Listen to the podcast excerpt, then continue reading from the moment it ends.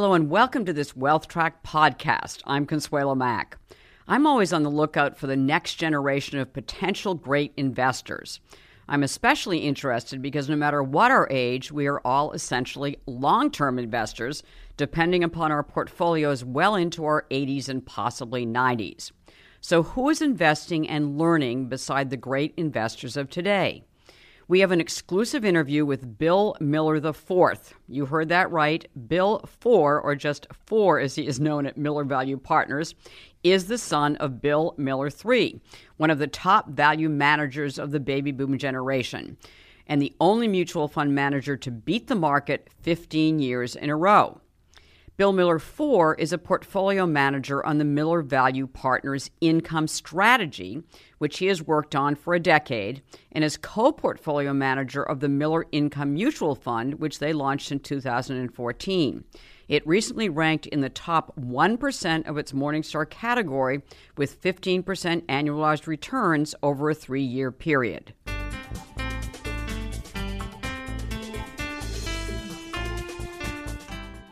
I have been interviewing your dad for years. And when I think of the Bill Miller three strategy and approach, I really think of, uh, of capital appreciation. Mm-hmm. And so, you know, here you are, Bill Miller four, and your specialty is is the compounding power of both capital appreciation and income. So, what convinced you that that is a good approach to take? I joined the firm um, in 2008 out of business school. And I don't think when I joined my dad's firm, I came in thinking I need to invest in some income generating securities.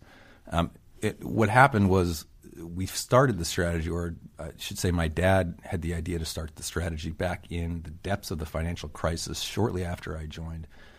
Simply because we looked around at the portfolios and you know, observed that uh, a lot of the equities we owned had debt in their capital structures that was priced to yield um, you know, 20%. And so if you bought these bought these uh, debt instruments and held them to maturity, you were going to earn a rate of return of 20% per year. And so that looked like a really interesting strategy to start to him. And, uh, you know, at the time, I didn't really have the wherewithal to know what was going on, but he said, hey, let's work on this strategy together and, and uh, see what happens. It's interesting because finance is, I don't think, the kind of industry where you can just jump in and say, I'm going to do X and it's going to be awesome. So for it's a very much an apprenticeship type model. So I kind of had to learn from him how to manage money, how to think about the world, and you kind of try and figure out where you have a marginal advantage or a, a, um, an edge. And so if you find those marginal edges, you want to push them and magnify them. And so no one at the time around the uh, the group was really looking at income generating stuff in, mm-hmm. in our whole team, and so it was kind of a space for me to find a niche and and um, get moving. And also, you have a, a, specialty in high yield, so that was of interest to you, anyhow. Yeah, I think um, you know when you think about the kind of securities my dad has historically bought, I always refer to them as having a wide cone of uncertainty around the future outcomes. The stuff that I just tend to gravitate towards, and we have very different personalities, is stuff that's paying cash today and what's it doing for me right now. Whereas a lot of the things he invests in is what could this be worth in 20 years, and it could be a hundred bagger or a thousand bagger. So I think a lot of the stuff in this income strategy has a much uh, tighter cone of uncertainty around what it might be worth, and I just I tended to gravitate towards that and find it really interesting. So that's it's it. What is interesting to me as well is that the income strategy came out of a an unusual situation, which was the depth, this financial crisis, the depths of the financial crisis. Define how it's kind of evolved since then. So to define what the you know Miller income strategy means to us. Yeah, the, it's evolved a little bit, but if you think about the thought process um, that founded the strategy, the idea was here's a basket of securities that um, are higher up in the capital structure than equities, so theoretically safer but they're also produce, priced to produce a very nice rate of return. And even if things didn't recover in 2009 or 2010, the thought process was okay, well, we'll sit around and we'll clip a very nice income stream while we wait for things to recover and then potentially earn some return on top of that.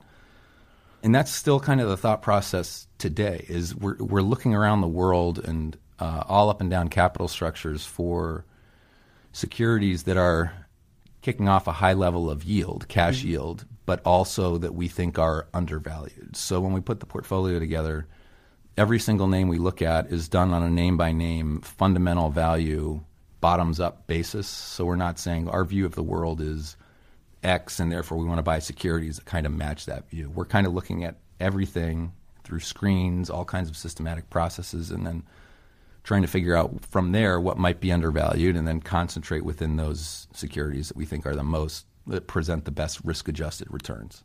So it's uh, interesting that that Morningstar and, and, you're in the the income, the Miller Income Fund is in the top one percent of your uh, category, the Morningstar category, which uh, is their seventy to eighty five percent equity allocation category. Um, and you know you've got a three-year re- annualized return of around fifteen percent. Uh, yet your internal benchmark is a high yield index. Why did you choose the high yield index as your benchmark? And basically, kind of what's your performance objective long term for the income strategy? Yes, we chose the high yield index uh, for a couple of reasons. First, uh, it's a simple, very widely available, well known index. So you need some kind of benchmark just for accountability reasons. Um, but on top of that, there's a variety of benchmarks you could choose. You could choose the S&P 500, an aggregate uh, uh, bond aggregate index. But when we looked through and thought about what the strategy is trying to accomplish, the high yield index was really the only readily available, well known benchmark uh, within which we could theoretically buy all of those securities. But as I mentioned, the idea is a high level of income with the potential for capital appreciation. On top of that income, most of the names in the S&P 500 or other benchmarks don't fit that mandate. So we had to pick something that was, you know, widely available, and recognized where we could actually own every single security in there. Right. It's it's also different uh, that your emphasis on high yield in that there are you know many income strategies, for instance, uh, will say avoid we're going to avoid high yield securities. Number one, and when I'm talking about high yield securities, I'm talking specifically about stocks because if it's a high the you know among the highest yielding stocks, that means that the stock's probably under pressure for some reason, or the payout ratio is really high, and that means that the management is not doing proper capital uh, investment uh, back into the company. Um, or you know there, there's some other problem associated with it. It's an unsustainable level, whatever. But uh, you have some interesting research that you published on the, your Miller Value Partners uh, website about the fact that high yielding securities actually their performance is pretty good over the long term. Can you explain what that research is and uh, and and maybe have help us rethink our attitudes towards high yield securities? sure. Well, so the more work we ended up doing on higher yielding securities after we launched the strategy, uh, the better we liked it for the risk adjusted returns aspect. And so that we happened upon a study that showed that if you had just purchased every single year the top 30% of the stock market just ranked by dividend yield and rebalanced once per year. This is going back to the 1920s all the way through a, a, year or two ago. You would have outperformed the equity market by, I think, 130 basis points per year. Wow. With much lower volatility than the market. So that's, again, a very nice risk adjusted return. And I think there are a few reasons for that and there are hypotheses. First is the value effect. So high yield securities generally tend to have a low price to earnings ratio, as you just pointed out. Um, and the value effect is a very uh, well known uh, way to generate returns. So I think that's part of it. I also think there's an aspect to it whereby management teams have a much higher level of capital discipline if they're paying out a high level of their cash flow to shareholders. So there's kind of this implicit agreement that hey, these cash flows are yours. And if we want to start a new business or reinvest, we actually have to go to the equity market or some the debt market and validate those plans with someone else. So I think there's a, an element of capital discipline there for management teams. And then finally, I think um, I, I have not seen a lot of research on this, but it seems to me that there is a very positive tailwind from carry. So if a security is going to be paying you a dividend every single quarter that gets priced into the stock, and there's kind of this this cash flow carry element to it. And so high yield bonds, at least as an asset class, have historically returned roughly what equities have, but on a, a much better risk adjusted or volatility adjusted basis. And I think that's just because of the carry aspect, where you get the cash flow behind you at all times. Just for our audience's sake and for my sake, just define what you mean by carry. Um, carry is the expectation or ongoing nature of cash flows that are tied to a security whether they are contractual in the case of bonds or, I guess, expected in the case of many dividend generating equity securities. Okay. You launched the income strategy, as you said, in the depths of the financial uh, recession in 2009. And at that time, uh, the I think your asset mix was like it was 75% at least in bonds. Mm-hmm. What's the asset mix today? When we launched the fund, it was 75% in preferreds and debt just because that's where we thought the best risk adjusted returns were in that environment. I think today it's the opposite, which is why 75% of the fund today is in equity or equity like securities. How does the income strategy that you're running at, at Miller Value Partners differ from a lot of the other traditional income strategies out there? And again, when I, when I think of you know the ones that I've been covering over the years, it's either you're in an income strategy because you want current income, or uh, there are some income strategies that focus on you know companies with growing dividends, and then there are others that are focusing on total return. I mean, how do you consider yourselves to be different? I think the unconstrained nature of the strategy is different from most things out there. Most investment quote unquote products are slotted into some kind of style box or uh, narrow set of objectives, right? Whereas this strategy is we can go anywhere in the capital structure, anywhere in the world, and find what we think are the best risk adjusted uh, income streams mm-hmm. and put them together in a portfolio. I think, and I also think that's really important this unconstrained nature, just because the more constraints you put on an optimization problem and creating a, a portfolio is an optimization problem, the less likely you are to get a good result. So, presuming we don't mess things up, that unconstrained aspect I think is very, very important. It's a concentrated portfolio, what, 30 to 60 holdings? Yes. Uh, basically. So, what does it take to get into the portfolio? To take us a little bit through the process. Well, it has to be something that is, generally speaking, better than what's already in there. So, Oh, interesting. Uh, yeah. So are you are you pretty much fully invested all, at all we're, times? We're always fully invested. Always fully invested. And every single day we go and look at the changing prices on the screen and figure out where there may be opportunity. And anytime we find something that looks interesting, there's always a couple questions. Number one, is this better than everything else out there that's like it? And number two, is it better than what's already in the portfolio? And so it has to pass those two tests to to be considered. And and the turnover is about what? I mean, how long do you typically hold a security? It's going to vary by uh, environment. So a more volatile environment will probably mean more turnover, just because it means prices and opportunities are changing more quickly. But um, I think right now the turnover has been about 35 to 40 percent, so two and a half years ish mm-hmm. for an average holding. Right.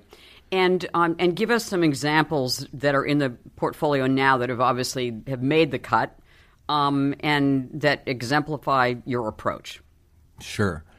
One of our biggest positions right now is in the alternative asset management names um, Apollo Global, private equity firm. Mm-hmm. The private equity firm. So the actual manager, we're not putting money into the funds. Right. We are investing alongside the managers in their asset management business. These are these are really interesting opportunities, in my opinion, for a couple of reasons. Number one, Wall Street and uh, investors in general don't like uncertainty, and it's very, very hard for an investor to know when Apollo is going to sell something from one of its funds. Um, it's going to depend on market conditions. It's going to depend on all kinds of things that are impossible to predict. So Wall Street doesn't like that. Investors also a lot of times don't like the K1, the partnership aspect, because the taxation is challenging. So that turns off a huge portion of institutional investors, which means that the stocks, a lot of people aren't paying atten- enough attention to these names. It, that's okay with us because they're one part of our portfolio. So we don't care if they don't make money this quarter. We don't care if they don't make money next quarter. We just know that if you take a long term approach and figure out how much, what types of returns can these managers actually generate over a longer period of time, that's much easier to predict than what they're going to do this quarter. And if we can predict that and figure out how much cash flows they're going to kick off in the aggregate, it's very clear to us that these names trade at, you know, in a lot of cases, mid to high single digit multiples of earnings power. And that's really interesting because these companies don't need any more money to make more money, right? One of their salespeople goes out and raises $100 million. They don't need any more money to, to invest in a new widget factory to do that. Mm-hmm. So it's a capital light business, which generally deserves a much higher multiple than the market. And now, historically, these names have actually outperformed, their funds have outperformed the market for a variety of reasons. Number one, they use leverage. Number two, they take an active approach in fixed companies.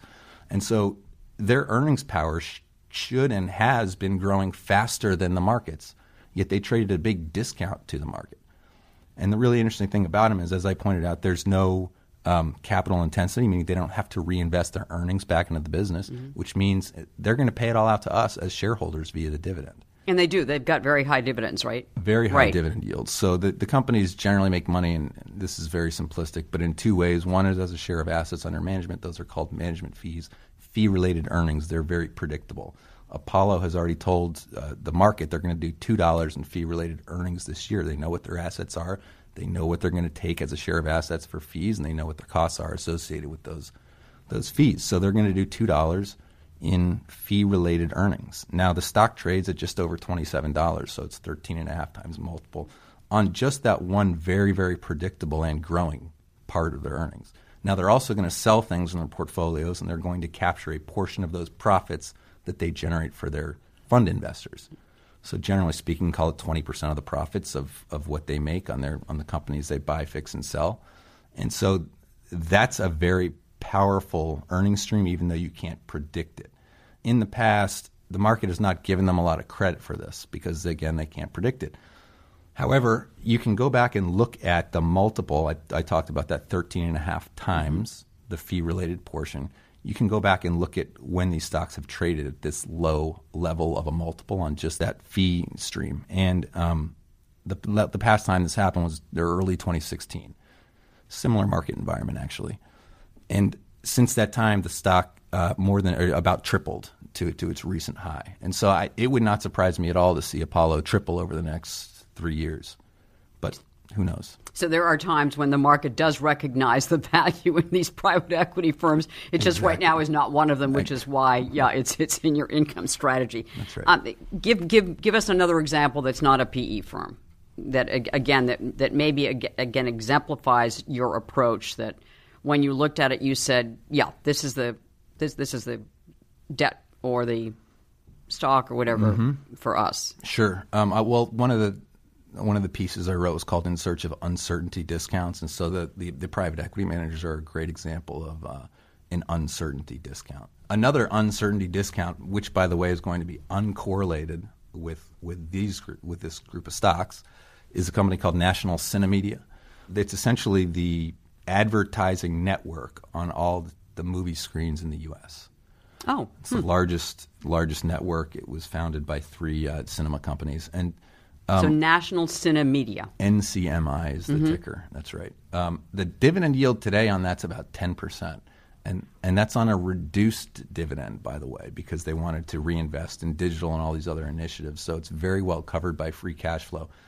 The interesting thing about it the uh, sort of like the private equity firms, movie attendance and the slate and how attractive it is to advertisers very hard to predict in a given quarter. Very hard to predict. But if you look at movie attendance over a longer period of time, you know, it's declining roughly one percent a year. But from a quarter to quarter basis, it's all over the place. And so what kind of happened for a little while there, I think, is it was a weak slate of movies. Um, attendance was down quarter over quarter, and it just you string together a couple of these quarters and the market starts discounting as though that's happening into perpetuity. But if you take a little bit of a longer term view of what movie attendance is likely to be and realize that it's a hit driven business and uh, very hard to predict, I think that the stock for a while traded in the, you know the 12 to 15 dollar range.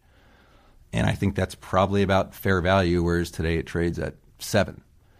So the market is just um, you know discounting this current trend into perpetuity. And I think if you just sit here and, and, wait and clip some dividends, you'll see some gradual appreciation back to what, it, what it's worth. In, in, the meantime, as you said, you can clip the dividends. You know, one thinks traditionally of uh, of income securities and an income strategy, an income fund. You think of it being a more defensive type of of fund. And um, I know that the the income strategy suffered its worst quarter ever in its entire ten year history uh, since the 2009 launch of the of the strategy at your firm.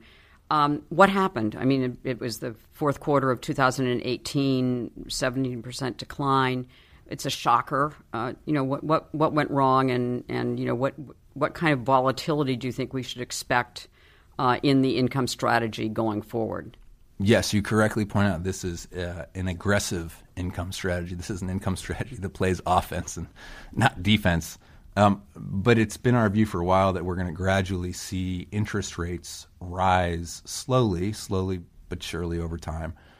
And so rising interest rates is a headwind for traditional fixed income securities because as interest rates rise, the price of the fixed income securities that you own, the price actually has to fall to compensate holders and other market participants for the higher levels of yield that you can find elsewhere in the marketplace. So our view is that interest rates will continue to rise, albeit gradually. And what happened in the fourth quarter and what happened in the other worst quarter for the fund was heading into the beginning of 2016 when actually the 10 year rates did exactly the opposite of what we think is going to happen over the longer term, which is they just rolled over as investors started to think, oh my gosh, growth's slowing, um, the, the Fed's being too aggressive. So a deflationary environment is exactly what this strategy cannot, it will not tolerate all that well. And mm-hmm. that's kind of what happened in this most recent quarter when the 10 year uh, rate went from well north of 3 to 270. And so at the margin, when the market is pricing in much lower prospects for growth, that will not, at least the way the portfolio is positioned, that's not going to react well. Right. How, you know, kind of dependent are you upon what the Fed does? And you know, there there is a very healthy debate going on, as you know, among economists uh, as to you know whether we're kind of in this this permanent uh, environment of you know of unusually low interest rates. Certainly, kind of inflation is MIA globally. Uh, so, is it is it possible that that the presumption that interest rates are going to rise over time, I'm sure you talk about it all the time. Is it possible that that's not going to happen? Well, it's a great point. I mean, people have been saying since 2008 that rates are going up, and here we are, the 10 year at 2.7 percent. So, which is up. That is it's, it's higher than it was, but right. not a that's lot right. higher. Yeah. That's right. That that well, there's a good paper by the Bank of England that showed that the uh, global risk-free rate hit an eight-century low, I think, in uh, 2016, and so we're we're almost double where that was, but um, we still think there's a ways to go over time. I, I think we don't necessarily need rates to go through the roof or inflation to come roaring back. Mm-hmm. We just can't have a Fed mistake. And you asked uh, how dependent are we on the Fed? I think everyone is dependent on the Fed not raising rates too too quickly. I think uh, you know a lot of the well-known economists have said it better than I will, Larry Summers and others that there's very little risk to just waiting longer and potentially seeing a tiny bit of inflation. For the Fed, there's a there's a Ex- lot less risk. Yeah, right. to having a little bit of inflation than there is to hiking too fast and pushing the economy back into a potentially deep recession. The the Fed calls their inflation target quote unquote symmetric at two percent. Thirty eight of the past forty uh, readings that is their preferred measure of inflation have started with a number below two, and here they are continuing to hike. So I think there's some confusion on the market's behalf about what's going on. But at the end of the day, you have to hope that the Fed will actually listen to the forward looking markets more so than their models. And I think that's what we're counting on. Right. So, what kind of uh, volatility should we expect uh, from the income strategy? It's going to be volatile. I mean, it's going to be more volatile than a bond only strategy for sure. Um, but the idea there is to just have a consistent income stream over time. Right. What role do you see the income strategy playing in a, in a diversified portfolio? Uh, well, I think it's a really interesting portfolio to add to a, anyone's portfolio just because of the, the nature of the securities that are being selected and put in there. It's if you just run through the holdings, it's going to be things that are not in most people's portfolios in general which should provide some diversification benefit. When I mentioned having, uh, you know, a, a, tough quarter, everyone has tough quarters now and again. Uh, you're no exception. But you had some interesting research on your website uh, that uh, that you, you refer to as "no pain, uh, no gain." So, just tell us about that research about these periods of underperformance and how they are uh, to be expected, and put them into context. Yeah, there's a fabulous piece on the Alpha Architect uh, blog that we read, and it was called something like "Even God Would Be Fired as an Active Investor." And so they went back and looked and said, "Okay, God has perfect foresight. He's going to only buy the stocks, the top ten percent of the market, um, that will do the best over the next five years." And he's just going to sit there and hold it. Let's see what returns are generated. And so obviously he they does this every single year, rebalances once only every five years because he's looking on a five year basis. And the annualized returns over a very long period of time were quite stellar 30% a year versus the market at 9 or 10. But the reality is there were still huge drawdowns, even, um, market even declines. with that. Market declines, right. and, and in a lot of cases, much larger declines in his portfolio than even in the market. And so the idea here is that there is there has to be a tolerance for underperformance in order to achieve outperformance over the long term. Um, they then went and said, okay, well, is that really the case? Maybe he could hedge against these uh, kind of declines if he shorts the ones that are going to do the worst. The, the, the bottom decile of performance over the next five years, short those against the ones that are going to do the best, and that could theoretically hedge out some of the volatility. It doesn't hedge out the volatility. It increased the returns from 30% a year to 50% a year, but the drawdowns were at least as big and just as violent and all, all over the place. So the idea is you have to be able to tolerate some periods of underperformance if you actually want to outperform over the long term. So the markets even trip up God. That's right. That's right. let, us let, talk about the, the, the bigger issue uh, that investors are talking about, uh, and, and, that is the active versus passive approach. At Miller, Miller Value Partners, you are very actively uh, engaged uh, in security selection and investment strategy. Uh, there's a lot of competition from um, the more passive approaches, which have worked quite well over the last you know decade in this bull market. So, how do you you know respond uh, to those who say, "Why don't I just get a, a high yield ETF?"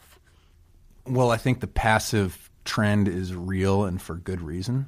Um, active managers as a group have failed to outperform their indexes, and that's I mean mathematically that's going to continue because active managers as a group are essentially well plus the passive guys but they are they are the market and so right. you take the market and you deduct fees and you're you're going to be at a return lower than the market but I think it's important to note a couple things. Um, one, passive strategies don't actually give you the index's return; they give you the index's return less fees. And so, for high yield, actually, the high yield index is not an investable index. And so if you look at the returns to the high yield ETFs that are supposed to track those indexes, they've historically been much lower than the unmanaged quote unquote and uninvestable index just because you have to pay some sort of premium for that daily liquidity that you get in the ETF and it's in the form of lower returns than the actual benchmark. So you're not always going to get the, the benchmark returns and some of the comparisons are not always fair. Um, with that said, uh, again, I think that the shift to passive is going to continue.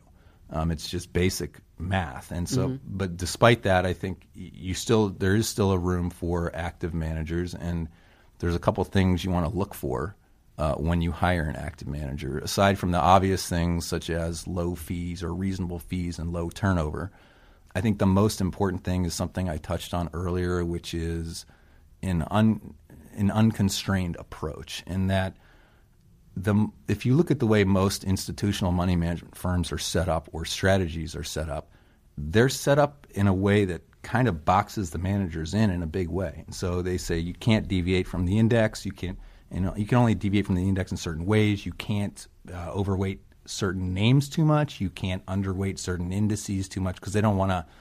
It's a business concern, frankly, for a lot of these firms. And right. if you if you take a big swing and a, a big active bet against the index and you miss, well, you're going to get fired, and you know get paid a lot less money. So it's it's a survival mechanism that a lot of people have developed, but unfortunately, it's uh, also created a huge headwind for them. Um, so having an unconstrained approach where you can actually take real bets uh, relative to the index is very important, and the academic research shows that funds that have what's called a high active, active share, share mm-hmm. are much more likely to outperform. And so having that unconstrained approach is immensely important. In right. In in fact, a high active share means that you're not uh, correlated with the market, and uh, and if in the interest of diversity you don't want to be, and therefore you're you're not an index hugger, and you're doing something that's very different uh, than what an index would do. Uh, let me ask you also about you know how does your approach differ from your dad's? I have to ask you that, but. I think we're kind of taking the same approach, which is we we're always trying to find the securities within our universe that trade at the biggest discount to their intrinsic value. And if you look in his portfolio, I mentioned, I think earlier, he's investing in things that have what I call a huge cone of uncertainty. So there's right. names in his portfolio that could be worth zero or they could be worth a thousand. There's nothing really in this portfolio that has that kind of potential uh, skew. That means that sometimes we may have higher turnover than uh, his capital appreciation strategies just because there's a much tighter band in terms of what we think things are worth mm-hmm. and prices move around. But uh, again, it's all about trying to find the things with the best risk adjusted returns and trade at the biggest discounts of their intrinsic value. It's just that the, what we're buying in this strategy has an income component to it, whereas the stuff that are in the capital appreciation strategies may not. What's the opportunity set look like when you are looking out in the market today? I Actually, I think we're finding a lot of opportunities, and I'd say our biggest challenge today is funding them. So we're fortunate in that the clients have been very supportive and have continued to put money in actually through some of the challenges in the last quarter. But we're having no shortage of, of opportunities, and it's really interesting if you just look at the the uh, market constituents out there. Most of the trading that occurs in a given day has absolutely no opinion on the fundamental value of a stock. So there's very few fundamental stock pickers out there right now, and I feel like we are seeing a lot of stuff that's falling through the cracks, whether it's these alternative asset managers or some names abroad we like. There's a lot of interesting things out there, so we're really having no uh, shortage of opportunity. So, Bill Miller IV, thank you so much for joining us on Wealth Track for the first time. We really appreciate you being with us. And thank you for having me. For more information about the research we referred to from Miller Value Partners and to listen to other WealthTrack podcasts, go to our website, wealthtrack.com. Thanks for joining us and make the week ahead a profitable and a productive one.